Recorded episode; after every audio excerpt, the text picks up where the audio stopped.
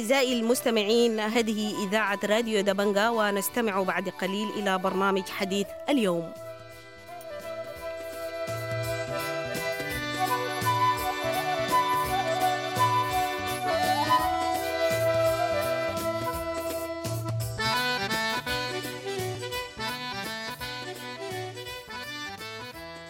أهلا ومرحبا بكم مستمعي راديو دبنجا الأعزاء في حلقة جديدة من برنامج حديث اليوم وفيها نسلط الضوء على أوضاع اللاجئين السودانيين بمنطقة أدري بشرق التشاد وكذلك المعسكرات الجديدة التي تم افتتاحها بالأراضي التشادية لاستيعاب اللاجئين السودانيين الذين فروا من ولاية غرب دارفور. وذلك مع كل من الأستاذة رشيدة آدم إبراهيم والأستاذة صفية إسحاق وهم ناشطات في المجال الإنساني ولاجئات في نفس الوقت بمعسكرات اللاجئين السودانيين بشرق تشاد ونبدأ حلقتنا مستمعينا الكرام مع الأستاذة رشيدة آدم إبراهيم.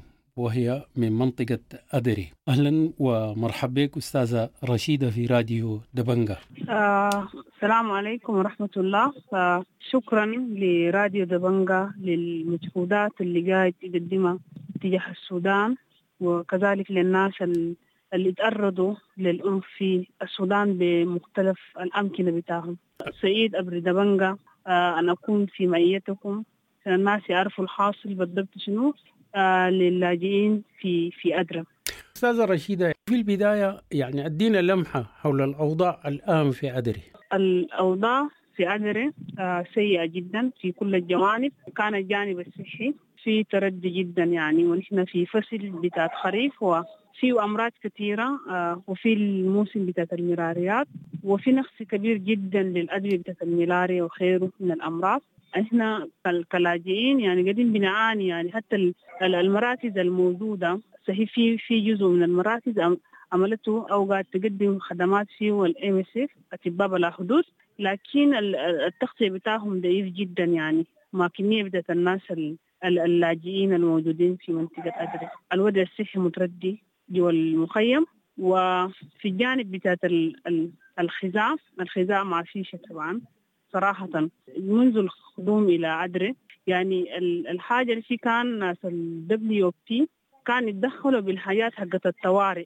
فاحنا هسي بعد ما جينا في أدري حكاية. في ناس عندهم متفاوت طبعا في ناس عندهم أربع شهور في ناس عندهم ثلاثة شهور في ناس عندهم شهرين وفي ناس ما زالوا قاعدين بيجوا. لكن ال- ال- ال- الخزاء بقت ما في.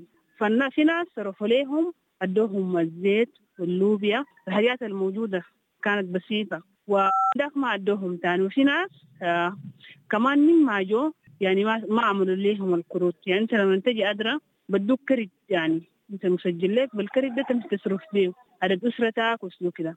في ناس ما سجلوهم وقاعدين وكده. وإحنا في موسم بتاعت الخريف والخريف آه المياه المرة دي كثيرة وكمان في درجة عالية بتاعت سخانة. وفي ناس ما عندهم مشمعات يعني. يعني المعاناة كبيرة جدا لل...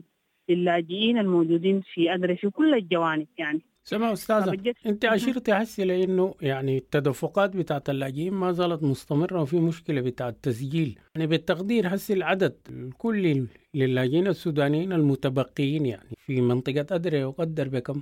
العدد ال- ال- الموجود لل- للاجئين هسي موجودين في المخيم في المخيم هذا العدد المؤقت بالتخطيط كده ممكن يكون آه 30 ألف أو أكثر من ذلك يعني. مع إنه كمان زي ما قلت إنه يومي بيجوا ناس. ال- الناس الجو من المحليات المتسجلين المختلف. مع الناس الجو من كرينيك ومن مورني وفي ناس جو من شمال الجنينة من السربة والأماكن الشمالية دي كلهم الناس ما صرفوا لهم ولا سجلوا لهم لكن الناس عايشة. في كم مركز صحي هسي في أدري بقدم خدمات صحية للاجئين. في في مستشفى بتاعت ال MSF ده طبعا ما هو في المخيم. في منطقة قريبة للمخيم لكن ما في المخيم. في المخيم جوا كان في مبادرة بتاعت أطباء سودانيين. كان في عيادة بتاعهم وهم ذاته هسي قاموا خلوا العيادة دي لأنه هم مفترض يمشوا العيادات الثانية. وفي عيادة ثالثة برضو كان عملوهم مبادرة بتاعت إنه أبناء السودان بالخارج يسموها مبادرة أنقذوا الجنينة فكانوا فاتحين عيادة لكن العيادة برضو كان ما فيه أدوية في بعض الناس الخيرين والناس في المبادرات كانوا قاعدين يوفروا لهم جزء من الأدوية لدرجة إنه حصل اجدي هم قفلوا العياده دي. يعني هسي ما في المستشفى الوحيد بتاع الاطباء بلا حدود. هل المستشفى ده بيقدم خدمات لكل الناس الموجودين في أدري هسي اللاجئين ولا في مشكلة؟ لا في مشكلة. ما كان في المستشفى الواحد ما قادر يخطي الكمية بتاعت الناس الموجودين. وزي ما قلت قبل إنه يا أخي إحنا في موسم ذات الخريف فيه أمراض وكذلك الملاريات يعني. فما في أجهزة كامل إنه يقدر يخطي يخطي الحوجة بتاعت الناس. كان في الأيام اللي فات كان في حالات شديدة يعني كان للأطفال وفي آه وجاء عيون التحابات للأطفال بصورة كثيفة جدا يعني. لأنه كان الناس ما عندهم حمامات إنه الناس كانوا يتبرزوا في الأعراق هسي الملاريا منتشرة بكمية كبيرة جدا يعني ده الموسم بتاعه. يعني إحنا عندنا لو بالدارج إنه موسم الدرد ده بيكون فيه ملاريات كثيرة. وهسه الملاريات قاعدة بكميه يعني ما ما في بيت ما عنده زول عنده ما ما ما ماسكه ملاريا في السوق بتاعت الأدوية. هل لاحظتوا إنه في أمراض سوء تغذية منتشرة في المنطقة وفي أي فئة؟ أيوه في أمراض سوء تغذية دي منتشرة للأطفال الصغار. وفي في في جزء من المواد قاعدين يدوهم ليه البسكويت؟ بس يا هو كان البسكويت فيه لكن هسه برضه انتهى ماسي يعني. كان قاعدين يدوا للناس اللي عندهم سوء تغذية والأعمار بتاعهم كان الأطفال الصغار. عبركم ممكن الواحد يناشد المنظمات العاملة ومنظمة ال UNHCR إنه إحنا اللاجئين المقيمين بمنطقة ادري يعني بنعاني في كل شيء يعني في كل الجوانب يعني. فأنا بتمنى من كل المنظمات العاملة في المجال الإنساني يخيسوا الناس السجينين دي الناس اللي قاعدين هسي في المخيم دي. لأنه إحنا قبال ما نجي في ادري كنا قاعدين تحت الحبس الإجباري. فكان برضو كان عندنا النقص بتاع الغذاء وكده. بعد ذاك يا هو بعد ما جينا لأدرى برضو ما زال المشكلة موجودة ومتراكمة أكثر من ما كنا في الجنينة تحت الحصر. أستاذة رشيدة ما هي أوضاع النساء داخل المعسكر وما هي المشاكل التي تواجه النساء اللاجئات بمعسكر أدري في شرق تشت؟ آه هي نفس المعاناة الموجود ل... ل... ل... للرجال وللناس الثاني لكن كمان النساء بيعانوا معاناة شديدة جدا في كثير من الجوانب. آه إحنا في الجنينة آه الحصل كالآتي يعني في كمية يعني حتى إنه في حاجات في معلومات نفترض حصل للنساء في اغتصابات يعني بصورة كبيرة جدا للنساء. فحصلت الجريمة الاغتصاب للنساء بكمية كبيرة جدا. لكن حصل بعد ما إنه إحنا جينا هنا يعني ما في خدمات قدمت لهم. ولا في الجانب الصحي ولا في الجانب النفسي ولا في الجانب ال... في الجانب الاجتماعي. أضف إلى ذلك إنه يا أخي إحنا كنساء مش حاجتنا بس لأكل وشراب. إحنا بنحتاج لحاجات تانية محتاجين لفوط صحية محتاجين لمسكنات وخيره لكن ما في يعني. مما جينا عندنا إحنا بعد أربع شهور ما في حاجات ما في قدمت الخدمات الخصوصية بالنسبة للنساء ولا حتى تقدم الدعم النفسي للناجيات يعني من ال من ال من ال من, ال من الاغتصاب اللي حصل في الجنينه بكميات يعني قد يفوق العشرات المنظمة الدبليو في كان همها بس إنه توفر للناس الإيش والحاجات البسيطة اللي عندهم حقت الطوارئ. آه أنا زوله بتاعت الاجتماع فمن جانبي أنا فتحت مركز بتاع دعم نفسي اجتماعي للنساء الناجيات. لكن للأسف إنه أنا ما حقدر أقدم لهم باقي الخدمات الثانية الصحي وحتى القانون أنا ما حقدر أقدم لأنه في جهات مفترض تعمل الكلام ده وفي تسامح أنا بفتكر إنه في تسامح كبير جدا للمنظمات للانتهاكات اللي حصلت للنساء في حرب دارفور. ولكن لو ما كان في تسامح نفترض إنه يقدموا للناس الخدمات المطلوبة. شنو؟ أشرت لأنك أنت خريجة المجتمع وفتحت مركز للدعم النفسي بالنسبة لضحايا جريمة الاغتصاب. بالتقدير ممكن تقول لنا المروا بيكي وطلبوا الخدمة بتاعت الدعم النفسي. آه أنا أخذت أربع محاضرات. طبعا المخيم في أدري هنا كبيرة يعني. أربع محاضرات بتواريخها. فكل محاضرة بيجوني الناجيين زي زي 70 80 أنا أخذت أربع محاضرة في الحدود ده. ده خير إنه الناس رفعوهم للمخيمات الدائمة. من الحاجة دي بكمية كبيرة جدا يعني. أنا ما أقدر نقول لك بس ال 70 80 دي ضحايا للجرائم دي وجو طلبوا دعم نفسي؟ أيوه ده هم ضحايا للعنف الجنسي.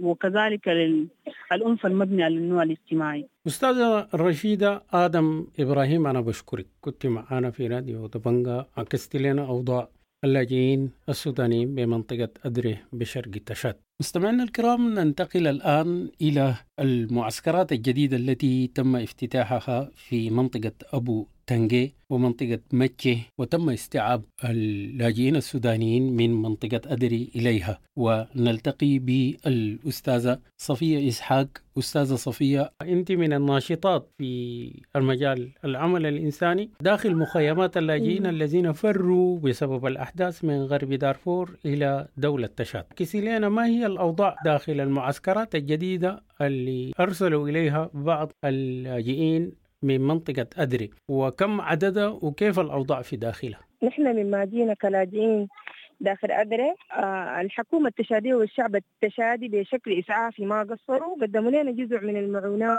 جزء من الأغذية وكذا. منظمة ال WFP برضه بشكل إسعافي اتدخلت قدمت لنا كان عيش ولوبة وعدس وكان معاه زيت. ده من قبل شهرين. بعد ذاك تم يعني ترحيل جزء كبير من اللاجئين لعدد معسكرين المعسكر الأول أبو تنجي والمعسكر الثاني متشي فأنا من الناس اللي مشيت متشي مع أسرتي. آه بعد ما وصلنا متشي تمينا خلال الثمانية يوم ونحن موجودين في الآراء عشان ناخذ بيت. وكثير من الأسر آلاف من الأسر موجودين. تقدر تقول الشغل ما كان شوية مقنن أو مرتب. آه اثنين بشكل عام كده الوضع الأمني في مكة ما مستقر آه مكة هي منطقة محاطة بالجبال. لذلك بقت تغطية أو مكان للحرامية. فأول ما أول يوم نحن وصلنا مكة الحرامية حاولوا يسرقوا تلفون زول من الناس اللاجئين ديل جو جو بموتر وحاولوا يسرقوا منه آه تلفون. هو لما رفض شنو؟ قاموا ضربوه ومات. فأنت معروف لما تطلع من كارثة يا هو نحن قضينا شهرين في الجنينه بجميع أنواع الأسلحة والزقاير والتفاصيل دي يعني كنا بنعاني. فدي براهة روما. لما تجي تطلع لمكان آمن وتستنجد وتاني ما تلاقي أمان. فكون حلا ومشكلة كبيرة وما دي بس المشكلة الأولى. فتاني برضو جو هددوا جزء من النسوان برضو شالوا منهم تلفونات وجلدوهم بالسيطان وبرضو كان في ذخيرة هيا دي المرة الثانية. وبرضو المرة الثالثة نفس الشيء برضو هددوا واحد شالوا منه قروش وبرضه الجيران حددوهم شالوا منهم تلفونات. فناس دخلت في ثانية وحاولوا يرجعوا. رفضوا إنه يقعدوا في مكة هناك. لكن برضه الحكومة التشادية برضه اتدخلت وجابت قوات في تأمين ما كلي لكن جسمي فمن الناحية الغذائية حاليا الوضع متردي جدا جدا. الأسر معروف ما في مصدر دخل تزول لاجئ يجيب دولة ناس ثانية ما في شغل تشتغلوا آه ما في جهة بتدعمك إلا نحن منتظرين المنظمات. فلهد يعني شهرين ما في زول قدم حاجة. في كمية كبيرة من التغذية من في في ثلاثة فئات اللي الناس الكبار العمر والأطفال والنساء الهم بالذات يعني كمية كبيرة. في ناس بتتبرز في الآراء برضو. يعني لسه ما اتبنت حمامات في كمية من ال ال ال الإسهالات المائية. الوضع الصحي برضو متردي. في مستشفى واحدة. والمستشفى الواحدة دي ذاتي ما فيها أخصائي. بس دكتور عمومي تجي أنت تحكي له تفاصيلك وأعراضك. بس بيديك حبوب أو بيديك حبن يقول لك أمشي آخذها. الآن أنت بتتحدثي عن الوضع داخل معسكر مكي، أشرت لأنه أيوة. في مشكلة بتاعت أمن وفي مشكلة بتاعت غذاء، هل م. في مشكلة بتاعت ايواء؟ في مشكلة بتاعت ايواء في ناس 20 يوم آخذوا بيت وعلما بأنه المكان اللي ودونا له أرض هجرية. أنت شبر واحد ما بتقدر تحفره لأنه هجر. يعني نحن ما في حمام ما بنقدر نشيل تشيل إبريق وتقاطع العالم الرجال. وهنا نحن بنات نقطع نمشي الحمام. أبوي ما يحمل. حفر لنا حمام. حاليا أنا أبوي مرض. شفت جبت قاعدة مرضى في أدري هنا. في متر واحد. لأنه الأرض حجريه وقوية. ما بتتهفر يعني. إذا حاولت تعمل لك بيت صغير تدخل عدتك وعيالك ساي يا هو ومعروف إن الدنيا خريف والمطر بتجي. يعني أنا امبارح بتكلم مع ناس أمي جاتهم مطره كثيرة.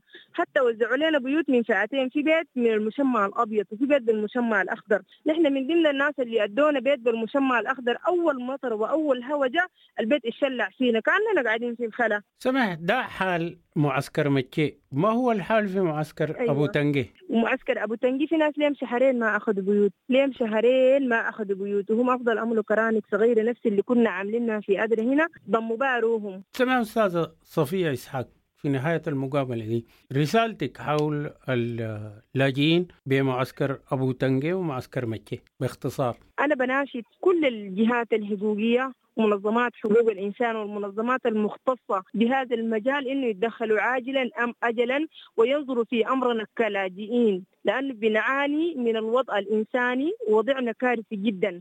فما في جهات اتدخلت وهنفقد عدد كبير من الناس الكبار والأطفال والنساء. الناس الوضيع والصحي متردي بالذات أصحاب الأمراض المزمنة. يعني أنت لو عندك دول عنده ضغط عنده سكر الا تجتهد بطريقتك. عشان توفر الحاجة دي فأنا بتمنى إنهم يسمعوا صوتي ويسمعوا رسالتي دي ويقدروا يوصلونا في أسرع وقت ممكن. أستاذة صفية إسحاق أنا بشكرك كنت معنا في راديو دبنجا وقبلك بشكر الأستاذة رشيدة آدم إبراهيم عكست لنا الوضع بشرق تشاد في أوساط اللاجئين السودانيين سواء في أدري أو في معسكر أبو تنجي أو مكيه شكرا جزيلا لكم. شكرا لك كمان وشكرا لراديو دبنجا.